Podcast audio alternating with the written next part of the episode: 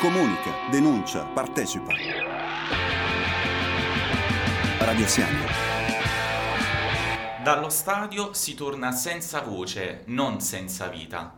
Queste sono le parole pronunciate da Antonella Leardi, presidentessa dell'Associazione Vittime di Violenza Sportiva Ciro Vive, nonché la madre di Ciro Esposito, a cui diamo il più grande e caloroso benvenuto qui ai microfoni di Radio Siani nella sezione Voce di Comunità. Ciao Antonella. Ciao Luca.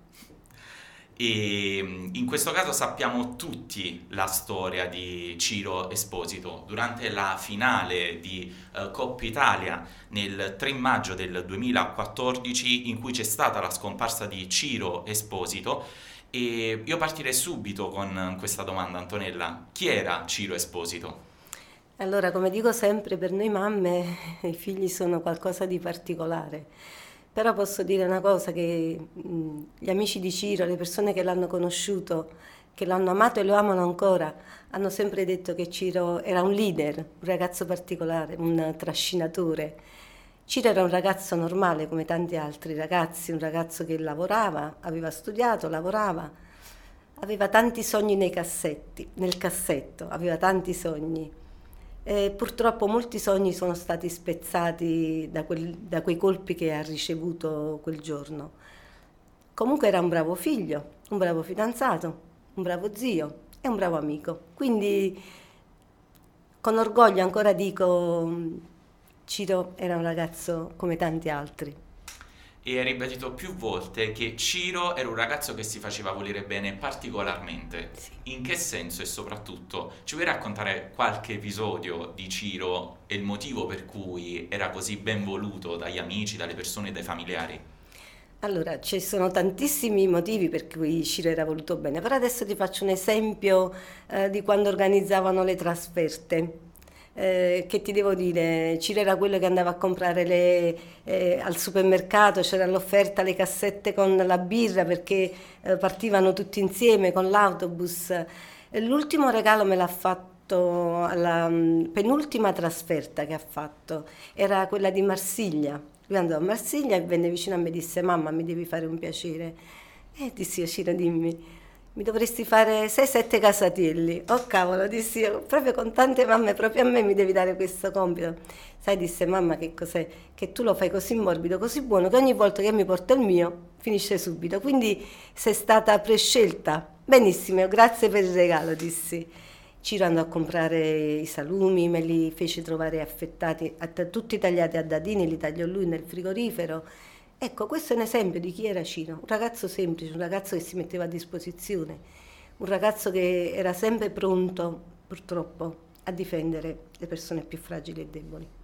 E voglio anche condividere con te questo ricordo, e in particolare tuo marito eh, in un'intervista ha dichiarato proprio raccontando chi era Ciro, eh, un episodio in cui appunto aiutò una vicina di casa che esatto, abitava addirittura sì, nel, nel mio palazzo. palazzo. Sì e, e, questa persona mi va che lo racconti proprio te questo aspetto. Allora, praticamente la signora Valese che abita al quinto piano nel mio palazzo, eh, oggi è quasi una donna novantenne, dieci anni fa che poteva avere 80 anni, comunque è una persona eh, grande di età. Una persona meravigliosa che ha voluto mettere nel palazzo una foto di Ciro che lei ci parla, dice ciao Aglio come stai? Eh, Niente, praticamente questa signora stava al supermercato, l'MD da noi era aperto da poco, Ciro era adolescente, poteva avere 16-16 anni e mezzo, quindi stiamo parlando di almeno 20 anni fa. Lui andò a comprare delle patatine, delle Coca-Cola insieme agli amici, era, era anche un golosone Ciro. E mi ricordo che mh, venne la signora giù, a, giù, giù casa mia, abita al primo piano, e disse signor o figlio vostro sa da fare fatto questo io mi spaventai disse perché che ha fatto? Perché io ci tenevo molto all'educazione. Dice no che le hanno fatto uno ship lei aveva la catenina del, eh, del marito al collo che era d'argento. E purtroppo un ragazzo, un tossico, gli fece questo scippo. Mio figlio Ciro lo rincorse, gli strappò la catenina da mano e la riportò alla signora.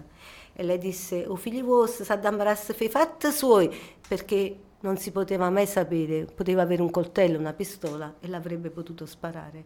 Ecco, questo era Ciro. È capitato anche un'altra volta, stavamo insieme, che stavano aprendo una macchina e io dissi Ciro, fai finta che è la nostra, la mia macchina. Lui addirittura lo corse appresso, perché Ciro era fatto così, voleva che le persone andavano via, che scappavano. Comunque Ciro era un ragazzo forte, un ragazzo... Um, davvero un ragazzo che potevi poggiare la tua testa e le tue braccia intorno alle sue spalle. Infatti, infatti lui ha delle foto no, da piccolo. E molte di queste foto, anche se andate su internet, sul mio profilo Facebook, sul suo profilo, vedete che lui ha sempre le braccia aperte, abbraccia sempre qualcuno. Questo era Ciro, un ragazzo che abbracciava, che amava, amava le persone e la vita. Quanto Ciro amava la sua squadra del cuore, il Napoli? Guarda, ti faccio un esempio. Mio figlio era fidanzato con Simona e avevano in progetto di, di sposarsi o di andare a convivere. Dice, ormai ho quasi 29 anni, dobbiamo fare una decisione. E disse mio marito, Simone, ma raccomando, non è che poi ti, ti sposi con Ciro e lo lasci perché va a vedere le partite. Disse, tu lo sai che lui ama il calcio, la sua squadra.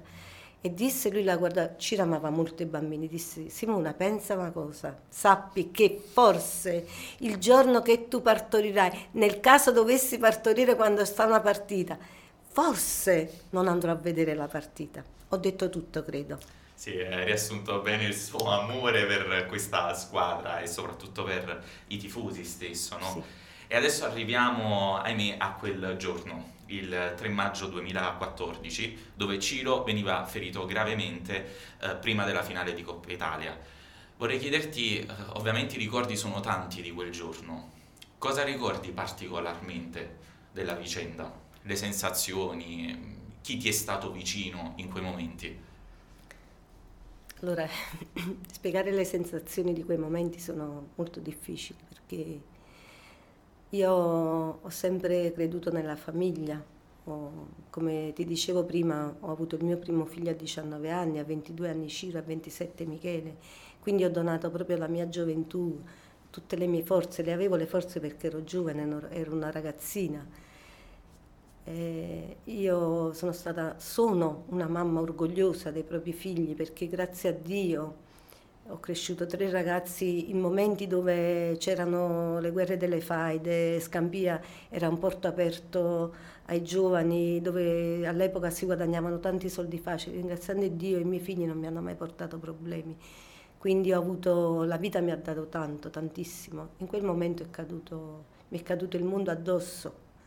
Però posso dire che in quei giorni ho avuto una solidarietà immensa, immensa io ho descritto eh, fiumi, fiumi di amore, fiumi di solidarietà, persone che chiamavano, eh, tifosi anche di, tef- di, tifoserie avverse che portavano uno striscione, chi portava una busta con qualche soldo dentro. Cioè veramente, veramente ho visto un amore immenso. Ho potuto realizzare Dio quanto ha sostenuto la mia vita, quella dei miei figli, eh, quella di un popolo intero, posso dire, perché Ciro rappresentava il popolo napoletano. Veramente non, non, posso, non posso, ricordare le, le, centinaia e le migliaia di persone che sono venute al Gemelli, per, eh, anche solo per darci una parola di conforto. Anche i genitori di, di um, Ercolano, come si chiama?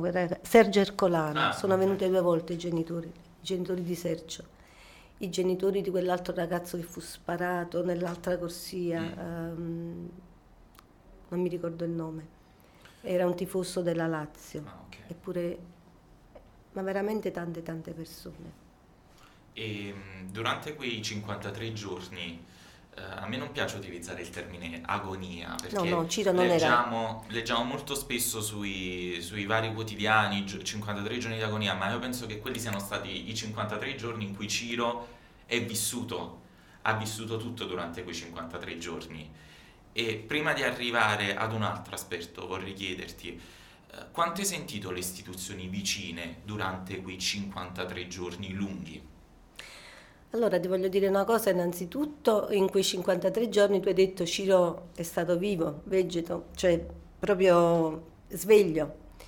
E ti posso dire che sono stati i 53 giorni più intensi della nostra vita. Infatti lui molte volte non ha potuto parlare perché è stato intubato, poi gli hanno praticato la tracheotomia perché lui ha avuto problemi a livello polmonare dovuti a una paralisi, comunque, perché quel colpo l'ha paralizzato.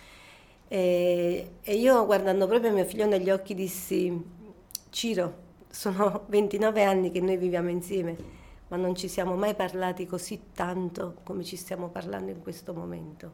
E io guardo te, ma vedo i suoi occhi in questo istante. Ci siamo parlati con gli occhi, col cuore, con i gesti. Le istituzioni ci sono state vicine, anche perché diciamo la verità. Là c'è stato uno sbaglio da parte delle istituzioni, perché a Tor di Quinto non c'era nessuno.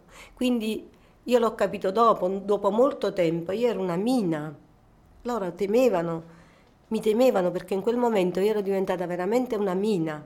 Grazie a Dio posso dire sono stata una mina di amore, una, una miccia di amore, perché dopo, dopo la morte di Ciro posso dire che ancora oggi, dopo sette anni e mezzo, ancora si parla eh, di una vicenda che purtroppo non è stata la prima e non sarà l'ultima, però si parla ancora, proprio perché? Perché c'è stata una reazione di amore, non di odio, non di vendetta. Però devo dire la verità, mol, molto ci sono state vicino. Quindi da questo punto di vista eh, possiamo dire che appunto sì. tu ti sei definita come una mina, ma io penso sì. eh, tu hai, hai mandato soprattutto un grande messaggio d'amore nei confronti appunto di, eh, dei tifosi, delle istituzioni, anche di chi ha commesso questo gesto eh, inaccettabile. E mm, sei riuscita a parlare con Ciro durante quei giorni? Sappiamo molto bene che sì, ci sei riuscita, ma vorrei chiederti quanto amore vi siete trasmessi durante quei 53 giorni? Allora, quell'amore che ci siamo trasmessi durante quei 53 giorni ce lo siamo trasmesso ai primi anni di vita, no? quando una mamma allatta un figlio al seno, quando il figlio dipende dalla mamma. Quello è l'amore più intenso, è un amore che, che dà molto, no? però riceve anche tanto, perché tu quando hai un, una piccola creatura nelle tue braccia che dipende da te, eh, tu non si può esprimere, e tu dai tutto e lui dà tutto a te. Secondo me là sono stati i momenti forse più belli ancora di, di quando è nato, perché era un, era un donarci a vicenda, un amore immenso. Io mi ricordo Ciro, questo l'ho scritto anche nel libro, che all'improvviso mi guarda e con labiale mi fa, ti amo. Io non oso immaginare cioè, il, il sentimento, la, la rabbia che tu sicuramente sei riuscita a mantenere in questo caso. È incredibile, cioè tu mi trasmetti in questo momento serenità, mm, sentimenti che non riesco neanche a descrivere, cioè susciti un turbamento positivo, che è raro per familiari, perché ho avuto modo avere, di avere a che fare anche con persone appunto, che hanno perso anche per motivi di mafia i propri figli. Molto spesso noti non odio quanto rabbia, rancore, invece con te noto una serenità. Cioè questo mi... Questo è un frutto dello Spirito Santo esatto. che ti dicevo prima. Esatto. Questo è un dono che ho ricevuto in quei giorni e grazie a Dio, con tutti i problemi che sto avendo, che ho avuto, che avrò, perché dopo la morte di Ciro anche la mia famiglia ha subito dei turbamenti, proprio la famiglia in sé per sé ha avuto una mancanza Ecco, quindi noi comunque io personalmente nutro questa grande, profonda pace che non mi ha mai abbandonata, anche nei momenti di sconforto più bui, dove non avevo la forza di alzarmi, di lavarmi. Però sentivo nel mio cuore profondamente, come la sento questa mattina, una pace, una pace profonda. E questa è stata la forza, la mia forza ed è la mia forza. Questa è la dimostrazione che Dio esiste. È vero. Perché non è essere credenti, e avere Dio nella propria vita, questo Dio d'amore che ti, che ti mette pace, che ti mette amore, che ti dà la forza anche di pregare per quella persona che ha ucciso mio figlio. Questa può risultare una domanda particolare, mettiamola così, perché la risposta può essere anche ovvia, però mi interessa andare più a fondo. Quanto è cambiata la vita di tutti voi dopo la scomparsa di Ciro? Come ti dicevo poc'anzi è cambiata totalmente perché io ho intrapreso vie che non avrei mai pensato di intraprendere perché comunque ero, ero mamma, ero donna che lavorava, ero nonna e, e la mia vita girava molto intorno alla famiglia. Da quando è morto Ciro io non giro più intorno alla famiglia. Sì, ancora, come ti ho detto prima, sono nonna, quindi ho due nipotini piccoli, eh, tre, la, la, più grande tra poco compirà 18 anni. Dico i due nipotini piccoli sono quelli là che ti tengono più impegnata. E, ehm, la mia vita è cambiata totalmente, cioè io all'inizio non stavo quasi mai a casa, mi chiamavano a destra, a sinistra, sopra, sotto, eh, scuole, sono entrata nelle carceri, io che non sono mai andata in carcere per... E, la, e, e mi ha aperto molto la via un libro no? che hanno voluto che io scrivessi. Ed è stata un'intervista come questa che mi ha intervistata Vittoria, Vittoriana Abate e noi questo libro grazie al presidente del Napoli De Laurentiis che acquistò mille libri e li ha spediti nelle carceri, nelle scuole. Quindi abbiamo avuto incontri che ancora oggi manteniamo contatti con questi carcerati, perché nel libro praticamente si parla di quello che stiamo parlando adesso. Esatto. Infatti dopo voglio tornare nuovamente sulla questione del libro. Quindi la mia vita è cambiata molto, anche la vita dei miei figli. All'inizio eravamo, eravamo veramente molto divisi, divisi però uniti, uniti dall'amore di Ciro divisi dalla sofferenza perché Pasquale che non era mai andato via è scappato dalla mia casa quando è morto il fratello. E mio marito si chiuse giù all'autolavaggio, il garage dove lavorava Ciro, eh, che gestivano loro diciamo, in famiglia e iniziò a fare le foto, e, e il logo di Ciro. Ognuno si era chiuso in se stesso, cioè io che venivo chiamata continuamente. Però grazie a Dio comunque divisi ma uniti dallo stesso amore. Quell'amore che non è mai andato via dalla nostra vita, anzi devo dire che vive più che mai. Quali sogni aveva Ciro? Beh, diciamo che i suoi sogni erano quelli che un giovane credo che desidera realizzarsi nel lavoro, perché lui eh, aveva questa gestione di questo autolavaggio, però comunque non credo che era quello che desiderava. Desiderava farsi una famiglia perché lui credeva molto nella famiglia. Desiderava avere dei figli, molto maschilista perché disse che voleva tre maschi, me lo disse in ospedale e disse guarda, tre maschi, uno, uno Giovanni come babbo, uno Carlo come mio suocero e un altro Ercole. Io lo guardo un po' con gli occhi, con gli occhi sgranati faccio Ciro, ma Ercole chi è? Lui mi guarda e fa con le mani così, sono io Ercole, perché lui non poteva parlare, l'ho detto, noi abbiamo parlato molto con il labiale, cioè lui col labiale io lo comprendevo, quindi voleva una macchina perché aveva ancora la mia macchina, perché per seguire il Napoli spendeva tutti i soldi per le trasferte, aveva tanti sogni nel cassetto. Avrei voluto tanto vedere quel figlio biondo e sbarbatello, magari mettere qualche capello bianco, come sarebbe oggi con qualche ruga in più. Ma sicuramente attraverso i vostri gesti, anche attraverso i tuoi nipoti, e Ciro vive. Sempre. E quindi questo ci e ti rafforza. Sì. Quindi vogliamo essere fiduciosi di questo aspetto. E a tal riguardo mh, mm, vorrei proseguire col chiederti cosa ti ha aiutato a superare questo momento? Mi spiego meglio. Um, so molto bene che tu sei una persona molto credente Credo che nel mio parlare ci sia sempre questa, questa, forza, perché come ho detto prima non è forza mia, è forza di Dio, questo Dio vivente, perché non è un Dio astratto, io lo sento nella mia vita, è un Dio di spirito, un Dio che ti vibra dentro, che ti dà la gioia, che ti dà la forza, la gioia di godere anche una giornata, perché il dolore della morte di un figlio non si supera, il dolore dell'uccisione di un figlio, perché una cosa che un figlio muore, è una cosa che un figlio viene ucciso è ancora peggio, questo dolore non va mai via, ti accompagna. Però la cosa bella di questa fede vivente, che io sento questo dolore, ma contemporaneamente posso godere di una giornata, posso alzare gli occhi e vedere il cielo. Eh, qui ho visto degli affreschi bellissimi alzando gli occhi, no? Vedi?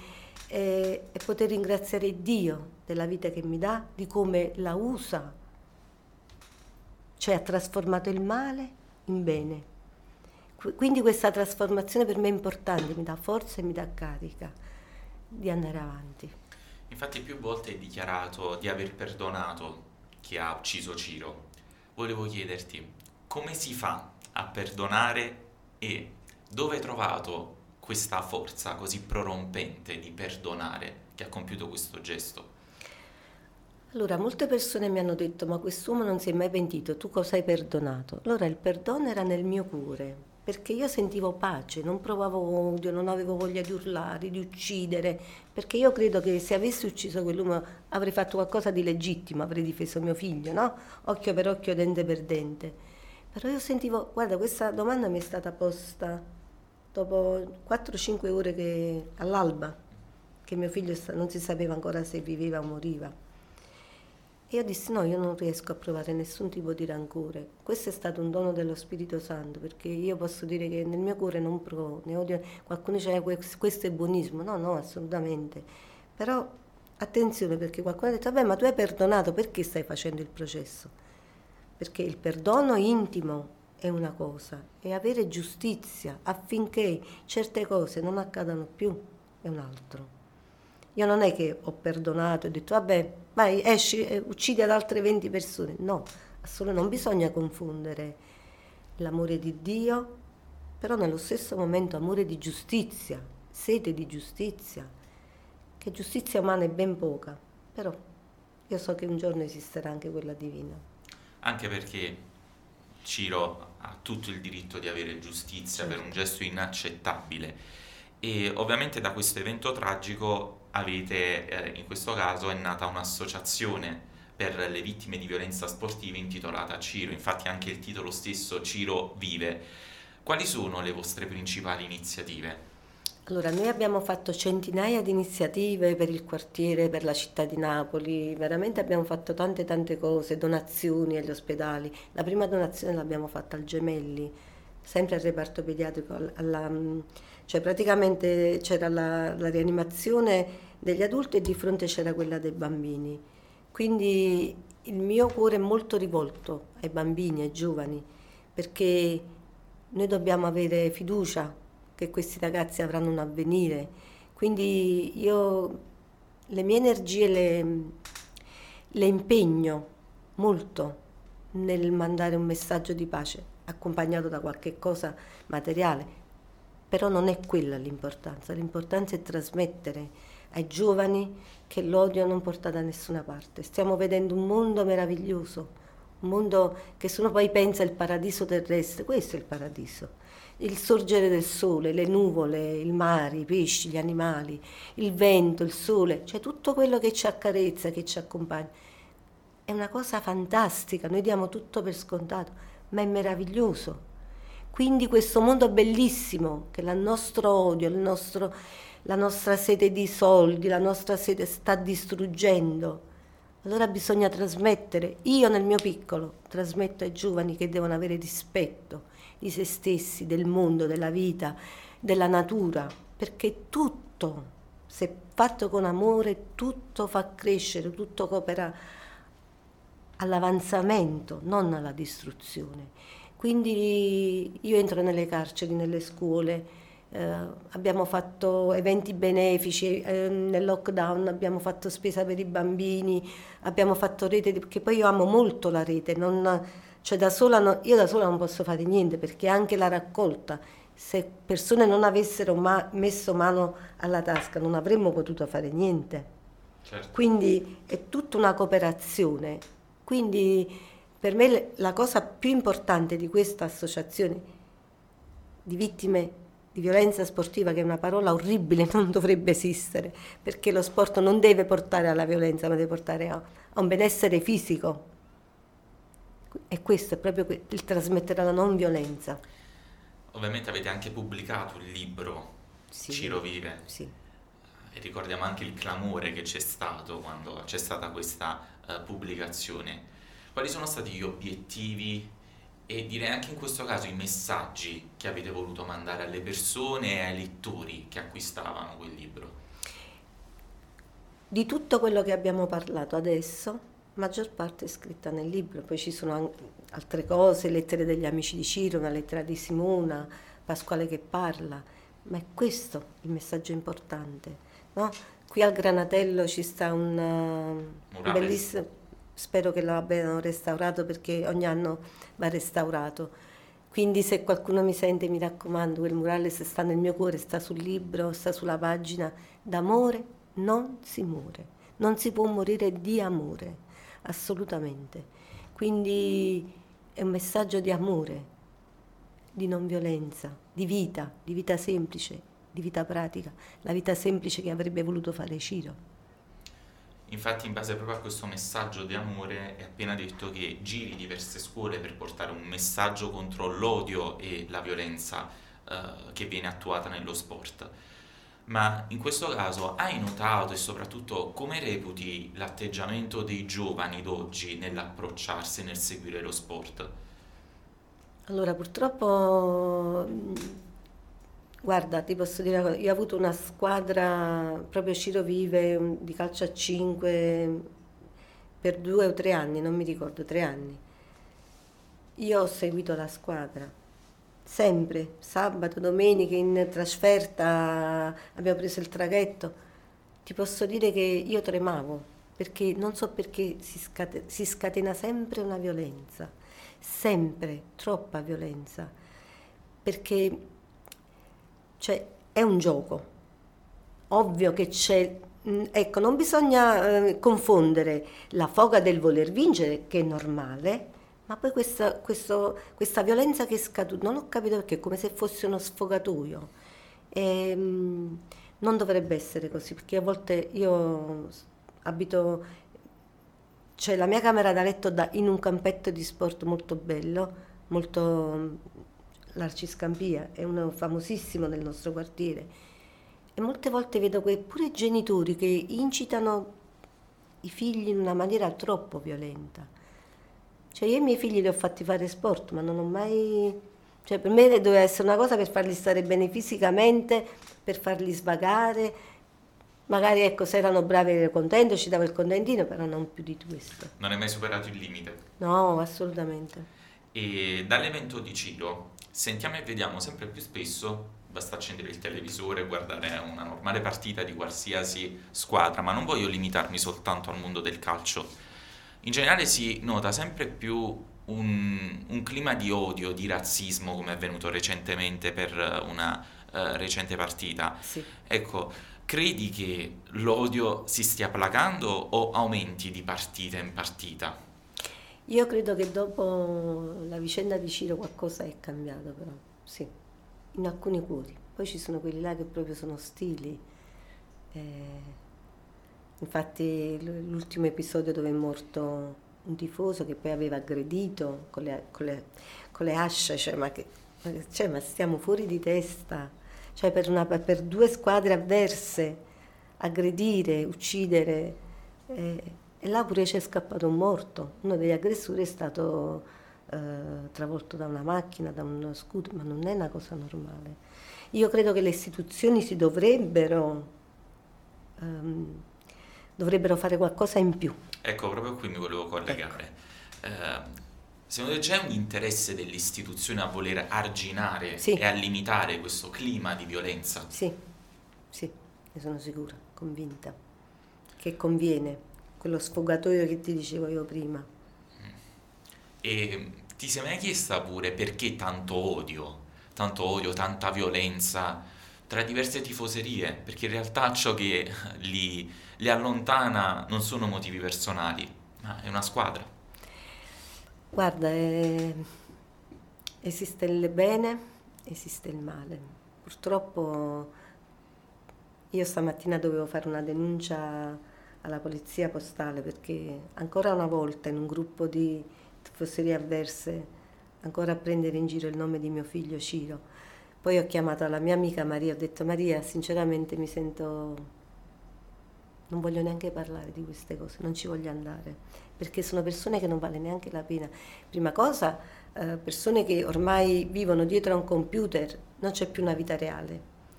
Bisogna avere il coraggio di scendere, di, di, fare qualcosa di positivo, non di metterti dietro un computer o un telefonino e insultare le persone. È il male, è il male che avvolge la mente delle persone perché in quel momento, secondo me, una persona che si odia per una diversità di squadra, cioè secondo me è matta. Cioè non c'è un motivo diverso. Perché? Allora, ehm, vogliamo parlare di odio calcistico, una parola molto brutta che odio, cioè veramente non mi piace odio questa parola.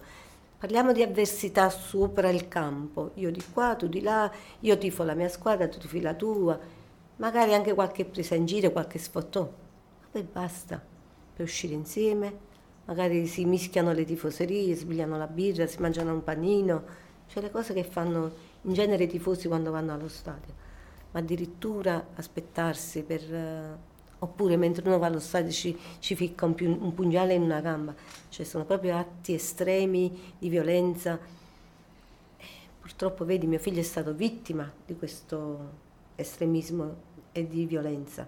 Sono atti inaccettabili. Inaccettabili, sì. Inaccettabili che non possono essere assolutamente presi eh, da esempio dagli Assolutamente altri. no non è accettabile il fatto che un giovane ragazzo vada ad una partita e non torni più a casa. Sì. Eh, e da qui che nasce anche il motivo del murales che hai appena citato, già il granatello di Portici, eh, intitolato appunto D'amore non si muore. Quindi questo è un messaggio importante. Infine Antonella, i giovani d'oggi come possono far vivere Ciro tutti i giorni? Attraverso quali gesti concreti? come abbiamo detto adesso, cioè, gesti concreti quali sono? Non essere violenti, non essere razzisti, cercare di amare il prossimo, cercare di, ecco, di ringraziare Dio della pioggia, del sole, di impegnarsi eh, che questo mondo sia migliore. Così può vivere Ciro. Andare a una partita e non ammazzarsi dopo che magari si sono incontrati, scontrati sul, sul campo. Così può vivere Ciro. Ciro deve vivere nell'amore, non può vivere nella violenza. Ed è proprio con questo messaggio che chiudiamo, Amy, questa intervista e questa chiacchierata emozionante. Infatti eh, ringraziamo Antonella Leardi per eh, la sua partecipazione qui, anzi speriamo che eh, potrai tornare presto a trovarci qui nei nostri eh, studi. Per il momento da qui da Radio Siani è tutto, potete continuare a seguirci e soprattutto potete ascoltare eh, questa intervista sui diversi canali social, Facebook, Instagram, Twitter e non dimentichiamo abbiamo Spotify. Continuate ad ascoltarci e a seguirci in tanti su www.radiosiani.com. Comunica, denuncia, partecipa. Radio Siani.